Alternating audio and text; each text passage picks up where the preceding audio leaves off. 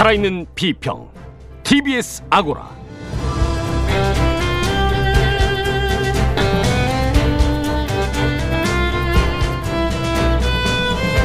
안녕하세요. TBS 아고라 송현주입니다. KBS 신임 보도국장이 출입처 폐지를 선언했습니다. 그동안 KBS에 쏟아진 비판에 대한 KBS 구성원들의 화답일 텐데요. 그게 왜 출입처 폐지일까요? 주마가평에서는 출입처 관행의 문제점을 들여다보겠습니다. 우리 언론의 문제점과 개혁 방안에 대한 최근의 논의들이 TBS와 무관하지 않습니다. 주마가평에서는 TBS 보도의 과거와 현재 그리고 그 비전에 대해서도 이야기 나누겠습니다.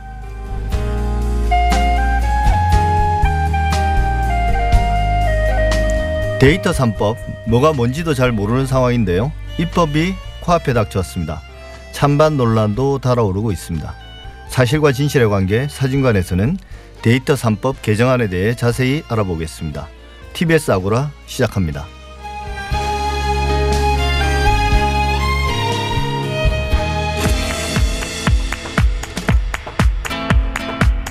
달리는 TBS에 꼭 필요한 평을 더합니다.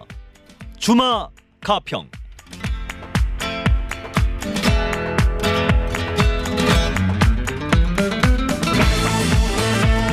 달리는 말에 채찍을 가하듯 TBS를 위해 쓴소리를 더합니다. 주마가평.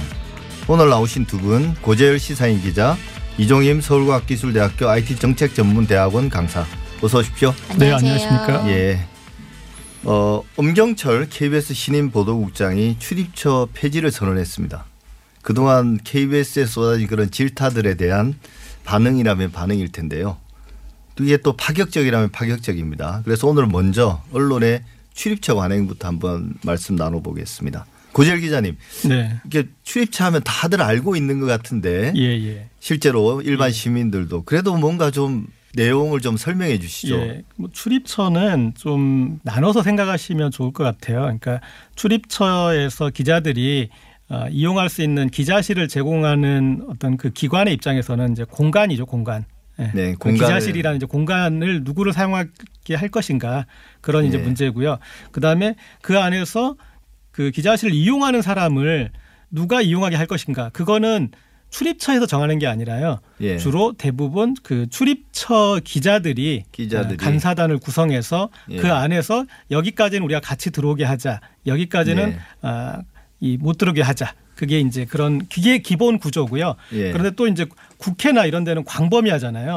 어, 예. 그런 데는 그 기자들이 관여하지 않고 그냥 등록제예요. 네. 근데 등록제인데 이 언론사마다 좀 정원을 줘가지고 어, 여기는 이제 몇 명이 출입하게 한다. 그러면 그 네. 이외의 기자들은 출입할 때 좀 뭐 임시 출입증을 하게 하거나 뭐 그런 거고요. 그 다음에 또 이제 일반 청취자분들이 생각하시기에는 그 출입처와 또 너무 또 한 몸이냐 생각하실 텐데 예. 또 이런 경우가 있습니다. 어, 정당 출입을 하는데 그 정당과 약간 정치적 이념이 비슷한 언론사는 투수와 포수의 입장이잖아요.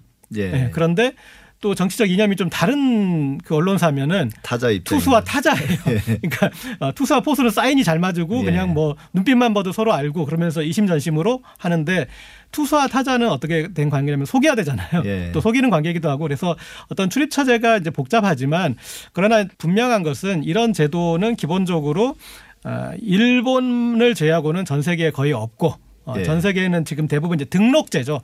그리고 예. 지금과 같은 IT 위주의 세상에서는 등록만 해도 충분해요. 예. 등록해서 거기에서 뭐 메일로 자료 받고 그다음에 음. 또 여러 메신저로 공지 받고 그 정도면 예. 충분한 거예요. 예. 지금 실제 이제 우리나라 주요 종합 일간지나 방송사들 그러니까 출입처 제도를 두고 막 아주 넓은 출입처에 보내 기자들을 보낼 수 있는 그런 정도의 인력을 네. 가진 그런 언론사들의 주요 출입처는 어디인가요? 그러니까 이 기자는 이제 양쪽 입장을 들어봐야 되니까 예. 국회에 가서도 출입을 할 때 여당과 야당을 같이 듣는 게 필요해요. 그런데 예.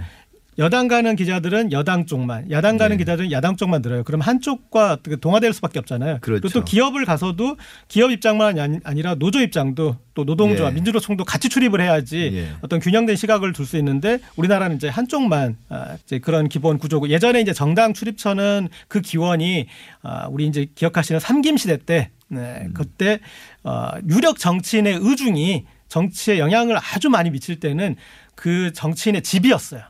그 아침에 네, 그 집에 예. 가서 아침에, 같이 맞아요. 아침을 예. 먹고 예, 그리고 네. 이제 어, 얘기부터 듣고 이제 하는 그런 것부터 하는 그런 이제 정당의 출입 역사가 네. 있고 기본적으로는 이제 관청 중심으로 돼 있죠. 아, 정부 부처 중심으로 돼 있고 그다음에 이제 큰 기업들 아, 예. 그렇게 돼 있고 이제 어떤 기관들은 또 출입도 하지만은 그 이제 언론사에서 그 기관만 한 군데를 출입할 수 없으니 뭐 국립극장이나 뭐 예술의 전당이나 이런 데는 공연 담당 기자가 이제 또 두루 출입하는 데가 되고 예. 예. 근데 방금 이제 고재열 기자 말씀하신 것처럼 주요 관공서는 뭐 그렇다 치더라도 양쪽 입장을 다 들어봐야 되는데 한쪽만 출입처인 경우는 좀 문제가 될 수 있는 그렇죠. 거잖아요. 그리고 또 정당 위주로 정치부 기자들이 출입을 하다 보니까 사실은 국회는 정쟁보다 더 중요한 게 제도를 법 제도를 만드는 게 중요하지 않습니까? 그러니까 예. 우리가 늘 정책 정당 가야 된다고 얘기하는데 그러려면은 정책 보도가 돼야 돼요. 예. 그러려면 사실은 어, 기자들의 편제가 정책을 다룰 수도 있는 상임위별로 그렇죠. 상임위로 돼서 기자들이 그런 그 정무 전문가가 아니라 정책 전문가가 네. 돼서 어, 정말 필요한 제도가 지금 어떻게 되고 있는지를 알려야 되는데 출입처를 정당 위주로 해놓으니까 어, 기자들이 맨날 그 말 받아 쓰면서 어, 그리고 그 정쟁만 이렇게 보도하는 그런 형태로 나오고 있죠. 예. 고지열 기자님께서 너무 잘 설명해 주셔가지고 네. 국내에서 그동안 그 출입처 중심의 보도가 왜 비판받을 수밖에 없었는지 그리고 이제 기자에 대한 여러 가지 비판이 왜 일어났는지 그런 얘기들도 좀 들어볼 수 있었던 것 같아요. 저도 네. 굉장히 도움이 많이 됐는데요. 근데 아까 말씀해 주셨던 것처럼 이렇게 출입처 기자단 이라는 것들을 운영하는 데가 사실은 일본이나 한국 정도밖에 없고 전 세계적으로 네.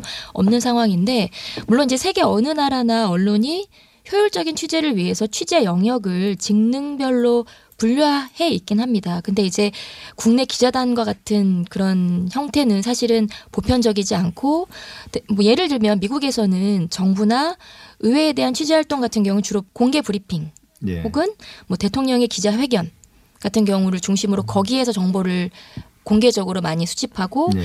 그래서 매, 많이 비교하잖아요. 기자는 왜 한국 기자는 질문하지 않는가? 라는 부분들 그리고 외신 보도와 관련해서 뭐 한국 정상과 미국 정상이 뭐 브리핑을 한다라고 했을 때 그 자리에서 어떠한 질문을 할 수 있는가라는 부분들은 기존의 어떤 국내 취재 관행 에 기반해서 나타나는 문제들인 것 같아요. 그리고 이제 미국에서는 그냥 그런 기자회견이나 공개 브리핑에 참여하겠다라고 하면 프레스 카드를 언론인들에게 모든 언론인들에게 이제 개방 물론 이제 문제되는 부분은 제외하겠지만 프레스 카드를 발급하고 그 프레스 카드를 가지고 있는 기자들은 출입할 수 있는 방식이어서 근데 이제 국내 같은 경우는 이제 역사적으로도 이런 그 출입처 제도에 대한 부분은 많이 연구도 되어 있었어요. 그래서 뭐 1920년대 일제 강점기에서부터 뭐 조선일보나 동아일보 기자들이 뭐 일본과 같이 취재 정보라든지 이런 것들 하는 틀이 형성되면서 지금까지 이어져 오- 오는 방식이고 굉장히 정부나 관 주도의 정보 의 정보원에 의존적인 방식으로 진행된다라는 부분들은 해외 사례, 뭐 국내 사례 비교해서도 계속적으로 좀 비판을 해왔던 지점이기도 합니다. 예, 근데 방금 말씀하신 것처럼 이 출입처는 언론의 요구이기도 하지만 그 출입처에 기자실 운영하고 기자단을 두는 것 이게 이제 우리가 출입처라고 부르는 그 관공서나 혹은 뭐 대기업 혹은 이제 기자실을 운영할 수 있을 정도의 능력을 가진 거기에서 이제 그 출입처가 원하는 건 어떤 것들인가요? 네. 단적으로 이제 얘기하자면 저처럼 이제 시사주간지에 있는 기자들은 출입처에 그 등록을 하는 게 좀 오히려 불리하거든요. 왜냐하면 또 등록을 하면 일주일에 또 며칠 이상 가서 앉아 있어야 되고 그런 것도 있어요. 아, 근데 예. 저희 입장에서는 뭐 현장에 가는 게 낫지 거기에서 앉아 있어 봤자 어, 그들 얘기밖에 더 들을 게 없잖아요. 그러니까 저희는 예. 그래서 가지 않는데 막상 이제 취재에 들어갔을 때 그 관공서나 뭐 그런 기관들이 출입처 기자들을 핑계로 취재 협조를 안 네. 하는 경우가 너무나 많아요. 아마 이제 방송사에서 시사 프로 PD 분들도 많이 당하셨을 일일 텐데 네. 그런 내용은 우리 출입 기자단하고 상의하세요라고 얘기를 해요. 아, 아, 그리고 우리는 알려줄 수 없다. 그리고 그 예. 내용은 먼저 출입 기자단에 먼저 줘야 된다. 뭐 그런 예. 식으로. 그래서 어, 이 출입 기자단의 가장 큰 병폐는 어, 제가 봤을 음. 때 언론에 의한 언론 통제예요. 어, 그래서 음. 출입 기자들에게 특권을 주기 위해서 거기에 속하지 않은 다른 언론사들은 음. 정보로부터 어, 배제하는 그게 네. 이제 구조화돼 있는 거죠. 그러면서 사실은 어, 그런 식으로 취재를 해오는 그런 그 언론들이 그러니까 출입 기자단이 아닌 언론들이 취재를 해올 때는 어, 그 기관 입장에서는 불리한 내용들이 많거든요. 네. 어, 그런데 출입 기자단을 핑계로 어, 그 네. 음. 뒤에 숨는 거죠. 어, 그리고 이제 출입 기자자는 어, 그런 내용을 보도할 때 최대한 그 출입처의 입장들을 반영해서 보도를 해주니까 그래서 네. 어, 그런 이제 뭐 누이 좋고 매부 좋은 구조인데 어, 그 구조는 출입 처에 출입하지 않는 다른 언론사들을 소외한다라는 거 그리고 그 언론 통제를 어, 다른 사람도 아닌 언론들이 언론인들이 네. 모여서 한다라는 게 가장 큰 구조적 변폐라고 이게 우리가. 흔히 듣는 그러니까 취재를 거부할 때 영상에 찍히기도 하잖아요. 거기 보면 이제 절차를 밟아라. 네. 그게 거기에 이제 취재 출입 기자단도 포함되는 아주 건가요? 좋은 핑계죠. 예. 네. 그러니까 그 문제는 출입 기자단과 뭐 대변인을 거쳐서 예. 이야기해라. 예, 예. 그리고 어, 어떻게 보면 좋은 거잖아요. 공식적인 채널로 취재가 이루어지고 예. 응대를 하는 것. 그렇죠. 근데 이제 취재하는 저희 입장에서는 말이 안 되는 거죠. 제가 왜 네. 다른 언론사한테 내 취재를 네. 허락받아야 됩니까? 예. 그러니까 그게 이제 폐쇄적으로 이루어지고 네. 아까 말씀하신 것처럼 언론에 의한 언론의 언론 통제. 예. 국민의 입장에서 볼 때는 언론이 국민의 알 권리를 오히려 침해하는 그렇죠. 거잖아요. 왜냐하면 출입처와 이제 출입처 기자들은 아무래도 어, 동조화가 되기 쉬운데 그러니까 예. 뭔가 비판의 목소리들은 어, 그런 이제 외부에서 나올 수 있는데 그 목소리를 잠재우는데 출입처가 역할을 하게 되는 거죠. 네. 이종희 박사님 이런 그 출입처를 일종의 베이스로 해서 네. 이루어지는 그 이런 게 집- 기자들의 하나의 집단 문화 이런 거하고도 연관돼 있을까요? 어느 조직이나 조직의 문화는 있는 것 같아요. 근데 이제 네. 문제는 언론사 같은 경우에 언론사가 주도해야 되는 조직 문화라는 부분은 얼마나 그 매일매일 다르게 발생하는 사건들을 객관적이고 또 비판적으로 보도할 수 있는가에 대한 그런 보도 중심의 조직 문화가 이루어져야 되는데 이렇게 출입처 중심으로 정보를 수집하고 그리고 또 단독 경쟁도 거의 그 안에서 또 이루어지는 것 같아요. 그래서 예. 우리가 먼저 누구를 만났다.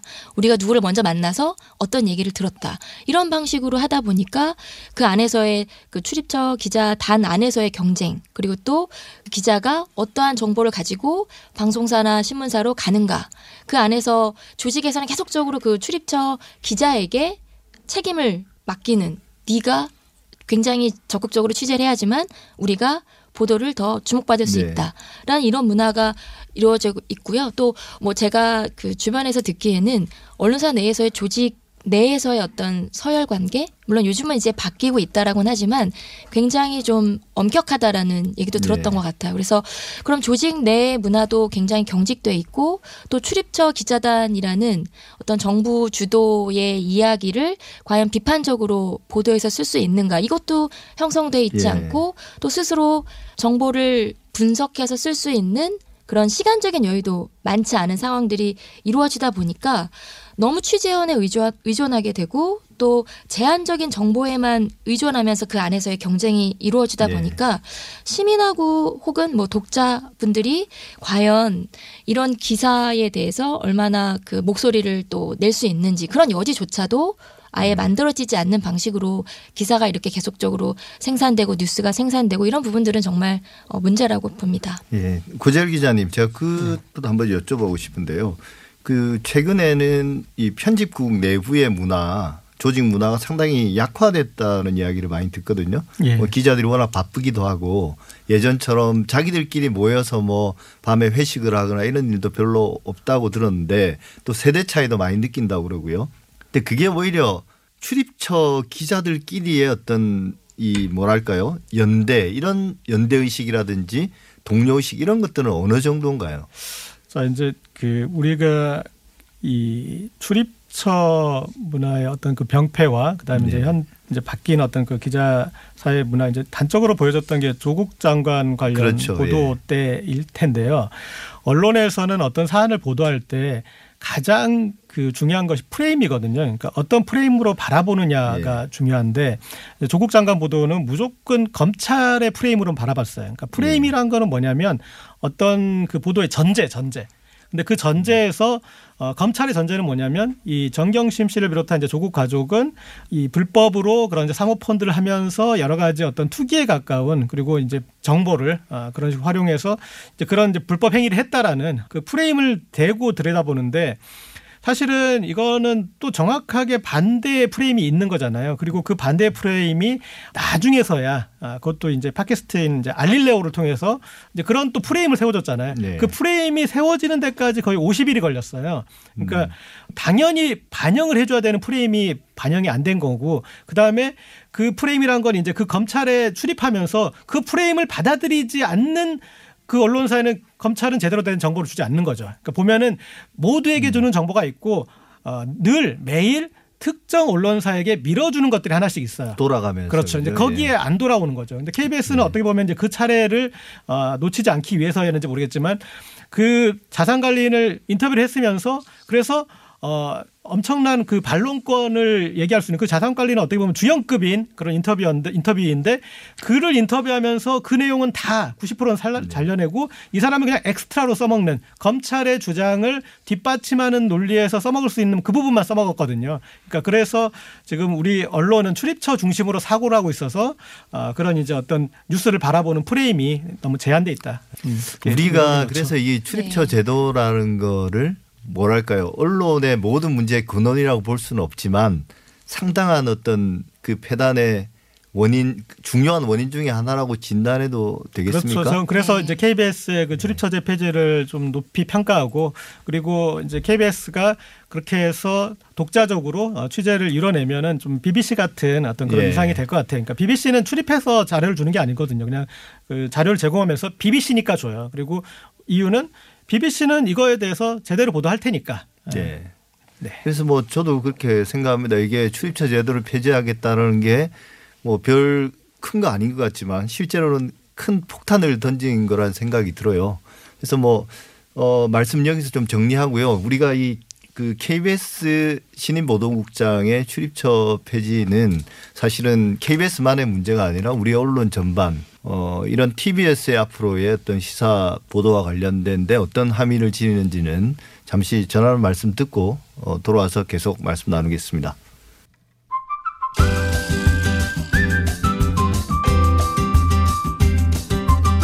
지금 여러분께서는 미디어 전문가 송현주 한림대 교수의 진행으로 TBS 아고라를 듣고 계십니다. 살아있는 비평 TBS 아고라는 청취자 여러분들의 생생한 의견으로 만들어집니다.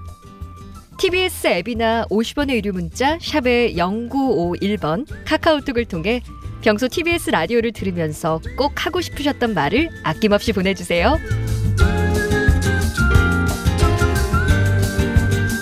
추마가평 고재일 시사인 기자 이종임 박사와 함께하고 있습니다. 출입처 제도를 폐지한다는 게 실제로 어떤 변화들을 가져오게 될까요? 사실은 일부러 폐지하려고 하지 않아도 폐지되고 있는 상황이고 추세다. 네, 폐지되고 네. 있는 이유는 어 여러 온라인 언론사나 언론사가 많아지기 때문에 예. 그래서 그 출입처 밖에 있는 그 언론사의 규모가 많아졌어요. 그래서 예. 어, 자연스럽게 어떤 이제 존재가 희석되고 있는데 그러나 출입처를 두는 기관과 출입하는 언론사 모두 그러니까 기자들 모두 되게 좀 필요를 느끼거든요. 왜냐하면 그 기관에서는 기자들이 모여 있는 게 아무래도 관리하기가 쉽잖아요. 흩어져 예. 산계에 있는 것보다는 그래서 그런 관리의 편의를 위해서 그렇고 또 기자들 입장에서는 출입을 하게 되면 거기에서 같이 묻어가면 가만히 있어도 중간은 갈 수 있거든요. 거기에서 제공해 주는 것들을 그냥 재가공하는 것만으로도 그런데 어쨌든 지금은 이제 그렇게 많아지고 그리고 어떤 그 국민들이 원하는 정보도 달라지면서 자연스럽게 사라지고 있다라고 봐야 될 것 같습니다. 그 실제 보도 결과물은 좀 어떤 식으로 달라질까요? 그게 실제로 독자나 시청자한테는 좀 중요한 문제인데요. 어찌 보면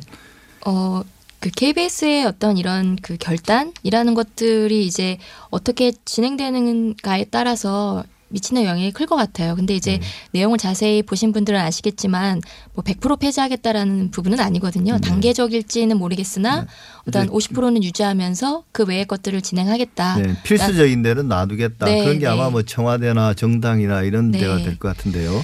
그래서 뭐 어쨌든 이러한 결단이라는 부분은 굉장히 의미가 있고 분명히 영향력이 있기 때문에 언론에서도 많이 주목하고 있는 부분인 것 같아요. 또 자신들의 이야기이기도 하고 예. 그래서 우선은 그 왜 이 제도를 폐지했는가에 대한 어떤 고민, 뭐 시작점이라는 것들을 본다면 이제 아까도 앞에서 고재열 기자님이 관리하기 쉽다. 기자들이 함께 모여 네. 있으면 뭐 이런 여러 가지 계속적으로 쌓여온 어떤 뭐 문제, 뭐 병폐 이런 것들이 있는데 이제 이런 방식의 제도가 이제 확산되고 정착하려면 무엇보다도 물론 기자분들이 어떻게 프레임을 짜서 기사를 작성하는가의 부분에 어떤 기자로서의 소양 뭐 그런 생각도 중요하겠지만 정부 부처가 기자들의 정보 공개 요구에 성실히 응할 수 있는가 라는 부분들도 같이 가야 될 것 같아요. 그래서 네. 이 부분이 어, 방송사에서 결단을 한다고 과연 해결될 수 있는 문제는 아니다. 그래서 정부 부처가 과연 그런 정보, 정보 공개 요구에 성실히 응, 응할 수 있는가.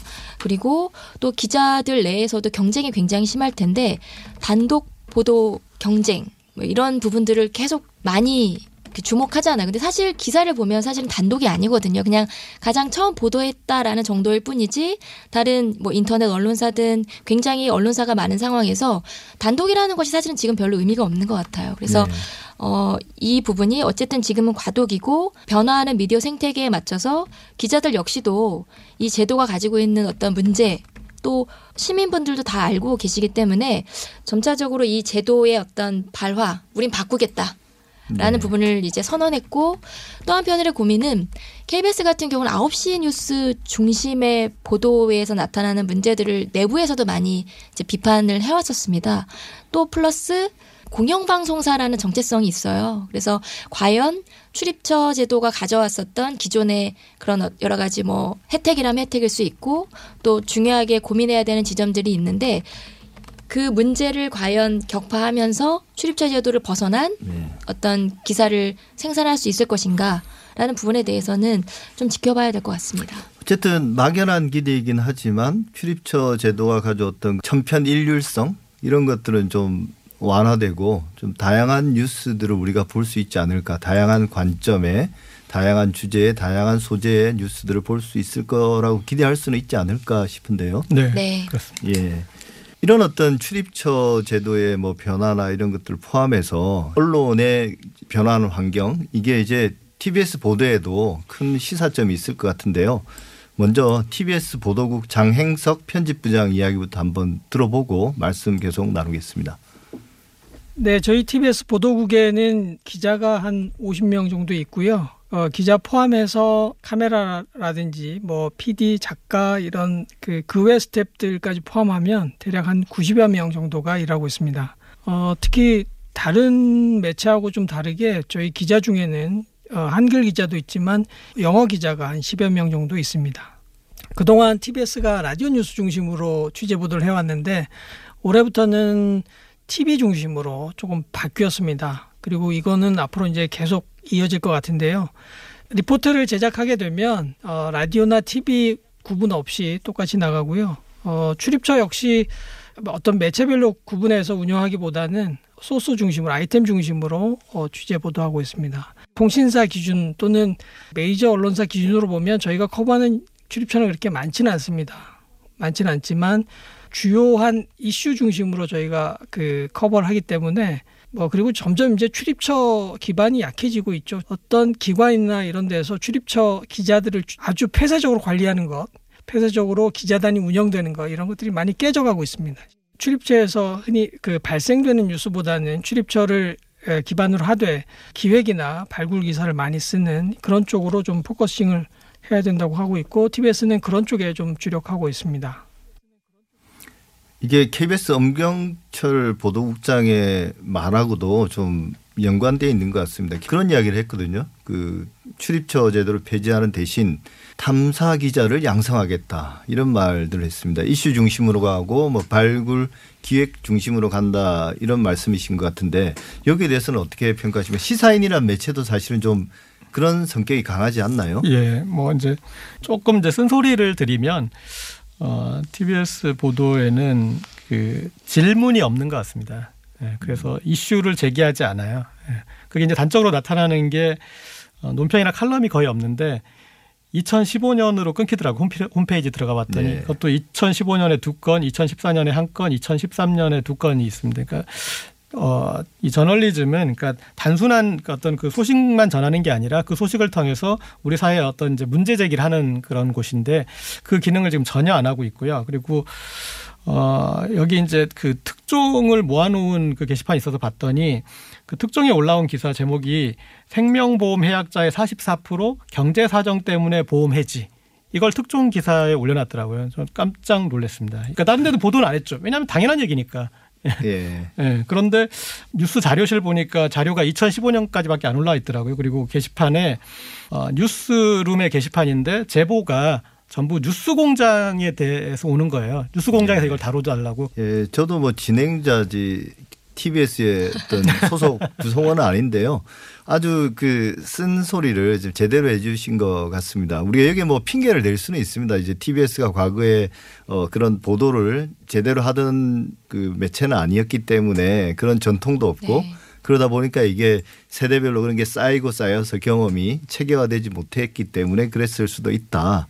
근데 이제 사실 앞에 앞으로 TBS가 이슈 중심으로 발굴 취재 중심으로 이렇게 나가겠다는 거에 대한 덕담을 사실은 네, 덕담은 저는 충분히 할 수 있다고 생각해요. 예, 왜냐하면은 어, 이 정도의 이제 인력이 있고 그리고 이제 전체적으로 또 어, 라디오 프로그램에서 전체 1위를 하는 정도로 이제 영향력이 네. 컸지 않았습니까? 그러면 이제 이 가능성이 많이 열린 것인데 뭐 이를테면 TBS 기자분들 중에 어떤 도시의 교통에 대한 그런 전문가도 나올 수 있고 또 우리 한강변은 삶의 아주 중요한 공간인데 한강 전문가가 나올 수도 있고 또 어, 이제 여러 가지 뭐 동북 사구 전문 기자가 나올 수도 있고 예. 이제 그런 여지들이 있어요. 그래서 잘 활용했으면 좋겠고 그리고 또 이 모든 언론사가 매주 매주 TBS를 인용해요.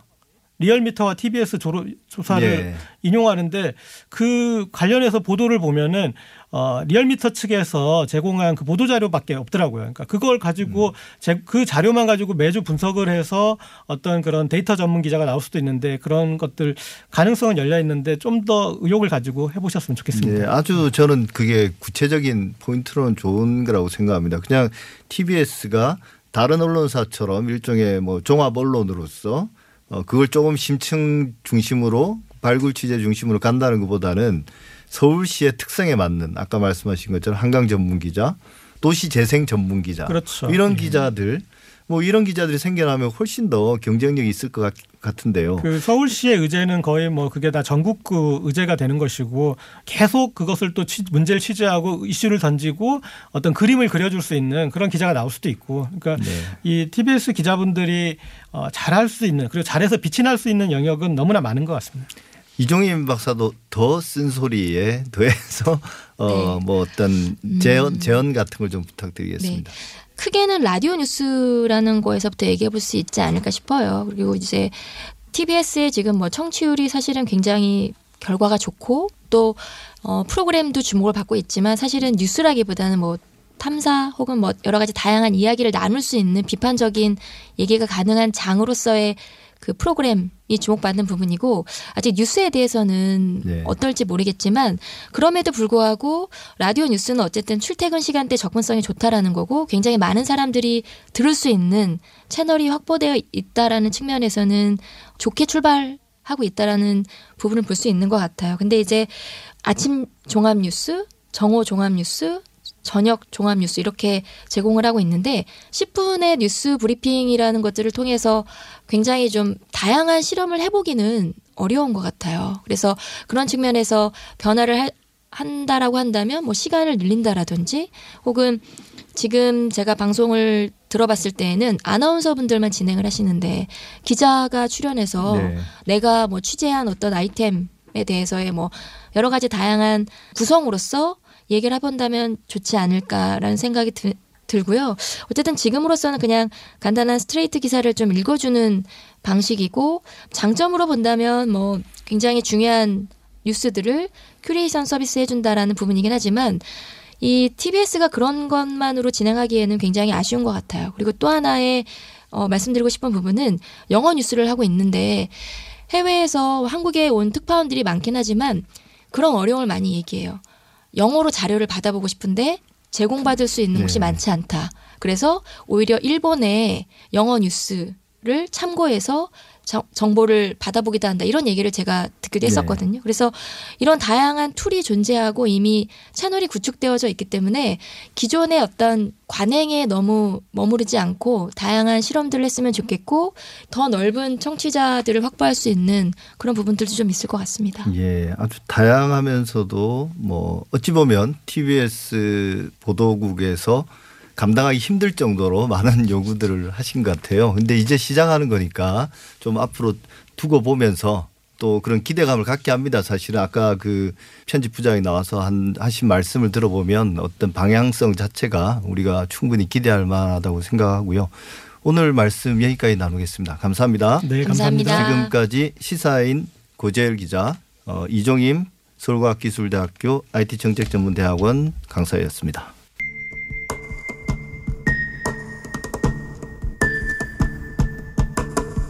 방금 들어온 속보 검찰이 구속영장을 대한 청구했다는 경찰 소식이 수사가 속도를 내고 있는데요. 사실과 진실의 관계 사진관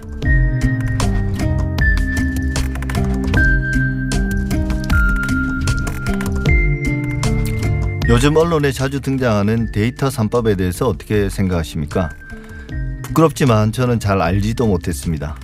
하지만 이게 국회에 1년째 계류 중이었다고 하네요.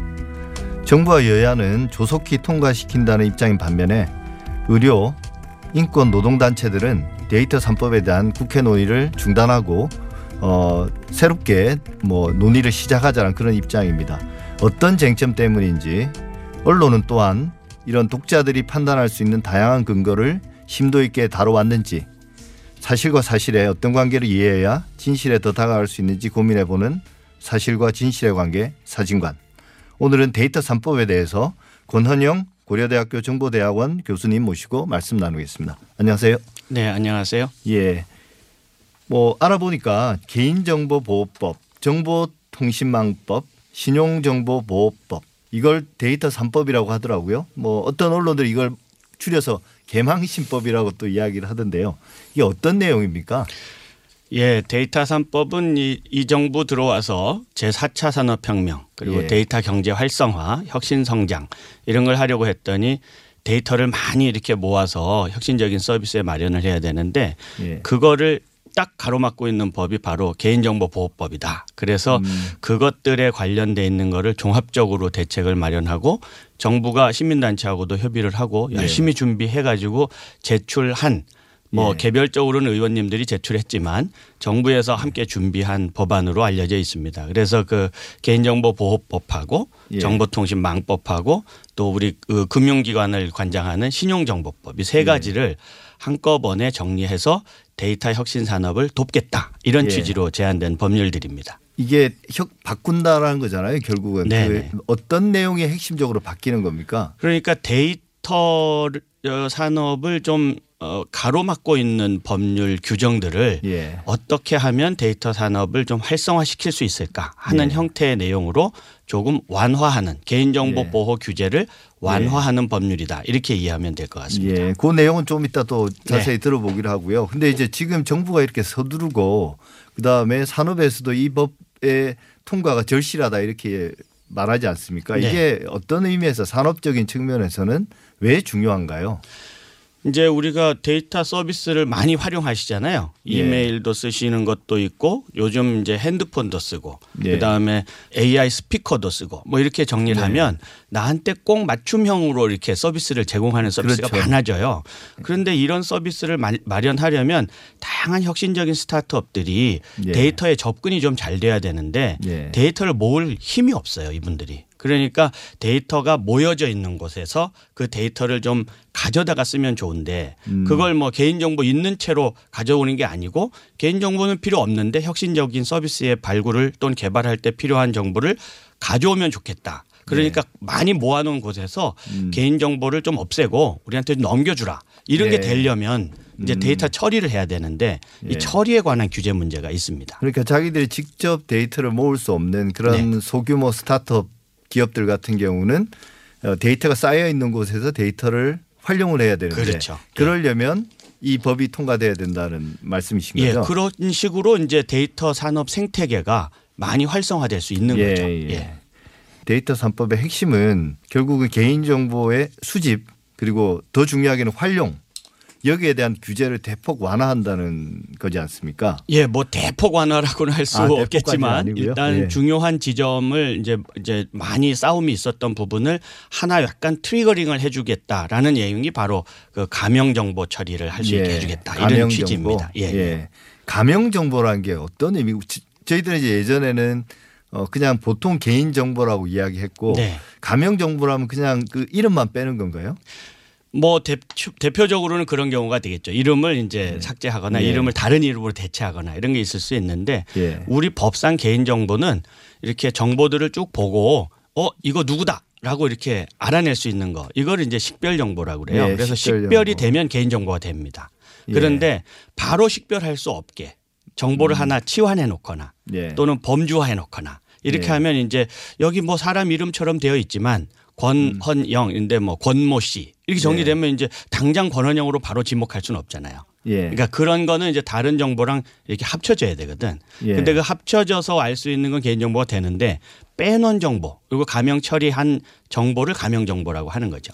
뺐다는 게 어떤 식, 거죠? 식별할 수 있는 정보를 이제 치환하거나 빼는 겁니다. 그럼 그걸 빼버리면 진짜 식별이 안 되는 건가요? 안 되는 거죠. 그리고 우리 법상에는 예. 빼서 식별이 안 되면 개인정보가 아니에요. 예. 그래서 그때 쓸 수 있어요. 예. 그런데 맨 처음에 받아놓은 개인정보를 받아놓은 사람 있잖아요. 예. 이 사람은 개인정보를 알잖아. 이거 누구 건지 알잖아요. 그렇죠. 근데 이 사람이 빼는 작업을 할 때에 그럼 법적 권한이 있냐? 이 문제가 이제 비식별 조치의 법적 문제예요. 아, 그러니까 그래서, 이제 예. 제가 어떤 뭐 이메일이나 혹은 뭐 포털 사이트나 혹은 뭐 저기 그 통신회사에 제 정보를 제공했는데 네. 그 정보를 빼고 다른 데로 넘기겠다고 했을 때 스타트업 기업이나 그렇죠, 그렇죠. 그럴 때 이제 제가 동의를 법적 근거가 없는 거죠. 저, 제가 줄 때는 제가 예. 정보를 줄 때는 그런 데 쓰라고 준 게 아니니까 예. 그걸 넘겨주려면 저한테 다시 허가를 받아야 되거든요. 예. 근데 그 가명 처리하는 건 단순하게 처리해도 되는데 그 처리하는 예. 절차가 법적으로 근거가 불분명하다는 거예요. 예. 근데 네. 실제로 저희들이 이제 그런 정보를 제공할 때 보면 뭐 활용에 동의하십니까 이런 문항들이 꼭 있지 않습니까? 맞습니다. 근데 맞습니다. 그게 현재 그걸로는 안 된다는 건가요?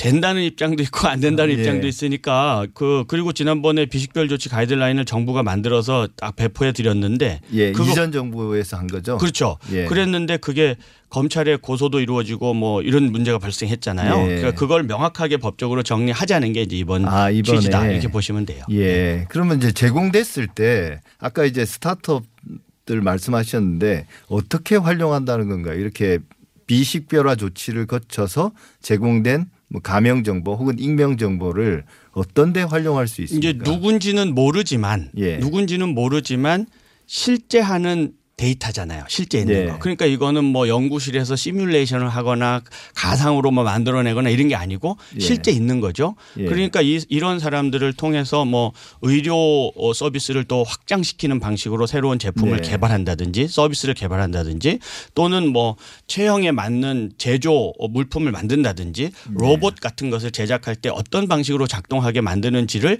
아주 구체적으로 설계할 수 있게 되는 거죠. 아, 그러니까 뭐 예. 사실 우리가 예. 실제로는 잘 모르는 거죠. 사람들의 그렇죠, 구체적인 그렇죠. 어떤 네, 네. 그 활동 방식들을 네, 그걸 이제 그 익명 정보더라도 그렇죠. 수백만 수천만을 모으면 네. 훨씬 더 그럼요. 정확하게. 훨씬 정확하고 예. 또그 혜택은 사실은 이용하는 국민들한테 예. 돌아오는 거죠. 예, 예. 그래서 뭐 데이터 산업 자체에서 이걸 미래의 먹거리다 혹은 뭐 제2의 원유다 뭐 이런 말까지 하는 것 같고요. 그래서 보면 뭐 주요 언론들은 대부분 다 찬성 일색인 것 같습니다. 네, 네. 제가 보니까 빅데이터 시장 120조로 확대, 빅데이터 3법 통과는 생존 문제다. 뭐 이게 한 경제신문의 어떤 네. 보도고요. 개인정보 활용 막혀 주춤되는 사이 AI 인공지능 중국에도 뒤처졌다. 네. 이런 보도도 있었고요. 국회 개망신법 처리 지연에 고사위 기 처한 첨단 산업. 대통령도 국회도 말로만 혁신, 1년째 출발 못한 개망신법. 이게 그러니까 중요하니까 빨리 통과시키자 이 말인데 이게 진짜 처리가 지연되고 있는 건 맞는 거죠, 1년째. 예, 사실 이런 논의는 지난 정부, 지지난 정부에서도 많이 있었는데 에, 예. 이제 정리를 해서 사회적 합의를 어느 정도 이끌어냈다고 이 정부에서 생각을 하고 예. 그리고 이제 혁신 성장을 하기 위해서 이제 데이터 산업을 활성화시키겠다고 하고 예. 그런 작업을 하다 보니까 작년 11월에 이 이제 법률안들을 제출했어요. 그러니까 네. 지금 벌써 딱 1년이 다 음. 된 거죠. 그러니까 네. 1년 동안 제출해 놨는데 국회는 지금 입법 작업이 뭐 아시다시피 지지부진한 상태잖아요. 예. 그러니까 논의가 잘 안 되고 있는데 최근에 이제 이거를 저 어, 합의를 해서 통과시키겠다고 여야가 의장실에서 합의했다는 소식까지 지금 나와 있는 네. 상황입니다. 그러니까 올해 안에 못 끝내면 사실은 이번 국회의원 임기 내에서는 불가능한 거죠. 현실적으로는 그렇다고 보는 예, 게 예. 좋겠습니다. 예. 근데 이제 그렇게 몰아붙이다 보니까 네. 반대 목소리도 또 이제 갑자기 튀어 제가 보기에는 갑자기라고 느껴지는데 물론 지속적으로 반대 활동을 해오셨을 텐데 그 반대하는 입장도 만만치 않은 것 같습니다. 근데 그 제가 기사 제목을 보면 통신료 안 냈다고 보험사가 대출 거절하면 누굴 위한 데이터 3법일까 이런 제목이고요. 숨기고 싶었던 진료 기록 나도 몰래 팔릴 수 있다. 어 그리고 최근에는 인권위원장께서 직접 데이터 3법이 개인정보 침해가 우려되기 때문에 국회 논의가 신중해야 된다. 이게 지금 막 급하다고 하는데 갑자기 마지막에 몰려서 이런 논의가 어찌 보면 활성화되는 것 같거든요. 그 우려하는 바는 뭡니까 이 데이터 3법에 대해서? 그 국민들 입장에서는 내 정보를 원래 목적 아까 얘기하신 대로는 예. 통신 에다가 쓰고 예. 의료에다가 쓰고 나에 대한 서비스를 제공하는 목적으로 제공했는데 예. 이거 갖다가 다른 목적으로도 사용할 수 있다는 거거든요. 예. 그런데 이제 우려하는 것처럼 나와 있는 어, 내 정보를 어, 나도 몰래 통신 거절 당해, 뭐 보험 거절 당해, 예. 뭐나 몰래 뭐 내 의료 정- 정보가 나가 이거는 아, 틀린 정보입니다. 왜냐하면 가명 정보가 아까 말씀드린 것처럼 어, 식별이 안 되는 정보로 나가면 예. 그건 그 사람을 만약 알아보면 엄정하게 처벌받게 돼 있어요. 예. 그거는 앞으로는 더 강한 처벌을 받게 됩니다. 법이 통과되면. 그러니까 그것까지는 아닌데 예. 국민들 입장에서는 이런 마음은 있는 거죠. 내 정보를 가져다가 예. 저 사람이 돈 버는 데다가 어, 나 몰래 쓴다는 건 일단 예. 마음으로 받아들이기가 어려운 거예요. 그런데 실제로는 내 정보인지 모르는 상태로 다른 사람은 쓰는 거거든요. 예. 그래서 그런 문제를 조율하기 위해서 정부가 국민들을 설득하고 입법 과정에서 좀 논의를 공론화하는 작업들은 있었어야 되는데 1년 동안 국회에 있으면서 그 논의를 충분히 하지 못했던 것 같아요. 아, 네. 그러니까 이게 사실은 이런 우려들이 있지만 예를 들면 비식별 정보라도 이게 몇 개를 이렇게 포개면 식별화가 가능할 수도 있다. 이런 우려들을 많이 하시는 것 같거든요. 근데 그건 맞습니다. 사실과는 다른 건가요? 아닙니다. 일부 우려는 실질적으로 어, 우려될 수 있는 부분이 있습니다. 이 우리가 네. 이제 정보를 어떤 정보를 가명화해서 내가 가지고 있는 정보에서는 최선을 다해서 가명화하고 또 익명화 처리를 했어요. 예. 했는데 이 정보가 나갔더니 보편적인 정보들을 가지고 이 context에 맞게 여러 정보를 갖다가 결합을 하면 예. 식별해낼 수 있죠. 그럴 가능성이 있, 있습니다. 그런데 그 식별해낼 수 있는 가능성이 있는 것과 범죄 행위인 그 재식별 행위를 하는 것은 다른 겁니다. 그 예. 시- 재식별을 하는 작업은 범죄 행위에 해당해요. 예. 우리가 개인 정보를 제공하지 않아도 범죄인들은 우리 개인 정보를 추적해서 조사해 가지고 알아내기도 그렇죠. 하잖아요. 범죄 행위니까. 네, 그런 예. 범죄 행위이기 때문에 그것으로 막을 수 있다는 것이 정부의 설명이고 예. 그것은 또 타당한 면이 있습니다. 근데 이제 마지막으로 네. 저도 이제 교수님 말씀 들으면서 참 많이 이해를 하긴 했는데 그동안에 여기에 대해서 뭐 전혀 정보를 제공받지 못했다는 느낌이거든요. 네. 그러니까 언론이 급하다 빨리 통과시켜야 된다 혹은 절대 안 된다 이런 이야기는 했지만 아까 말씀하신 것처럼 약간은 좀 잘못된 정보도 있고요. 구체적으로 언론 보도에서 어떤 문제들이 있었다고 평가할 수 있을까요? 언론이 또 뭘 해줘야 될까요? 어, 언론은 전문가적 관점에서 사실을 종합하고 예. 그다음에 어, 국민들이 여론을 을 형성하기 위해서 분석적인 자료를 제공해 줘야 됩니다. 예. 그런데 지금의 언론은 양측으로 갈려져 있고 예. 갈려져 있는 중에 에, 자본이나 권력의 영향을 받는 그 언론 보도는 많이 증폭되는 반면에 일반 시민이나 국민들 입장에서의 분석 기사는 부족하다고 저는 생각을 했습니다. 예. 제일 핵심은 내 개인 정보인데 내 허락 없이 다른 데다가 가명 처리해서 쓴다는 얘기를 하면서 나한테는 안 물어보는 거예요. 그러니까 국민들한테 물어보면 이렇게 해요. 둘 중에 하나로 답변해달라고 제가 여러 번 여쭤보면 저 나라가 데이터 산업으로 경제를 활성화시키는데 찬성합니까? 그러면 다 대부분 찬성한다고 해요. 예. 그런데 선생님 개인정보 갖고 활성화시키겠다는데 찬성합니까? 그럼 다 반대해요. 예. 이두 가지 간극을 언론이 얼마나 조화롭게 이렇게 분석해서 줘야 되는지를 우리가 해야 되는데 그 부분에 대해서는 좀 언론이 좀 반성할 점이 있다고 봅니다. 예, 그런 면에서 좀 공론장 역할을 좀 못해왔던 건 사실인 것 네. 같습니다. 예, 오늘 말씀 감사드립니다. 네, 고맙습니다. 예, 지금까지 권현영 고려대학교 정보보호대학원 교수님이었습니다. 언론개혁의 핵심은 언론과 그 감시 대상이 건강한 긴장관계를 회복하는 겁니다. 그런 의미에서 저는 법무부의 공보준칙 개정이나 최근 KBS의 출입처 폐지가 큰 의미가 있다고 생각합니다. 안팎으로 반발이 작지 않겠지만 잘 됐으면 좋겠습니다. TBS 아고라 오늘은 여기까지입니다. 다음 주 토요일 오전 8시 더 진실된 비평으로 여러분을 찾아뵐 수 있도록 열심히 준비하겠습니다. 감사합니다.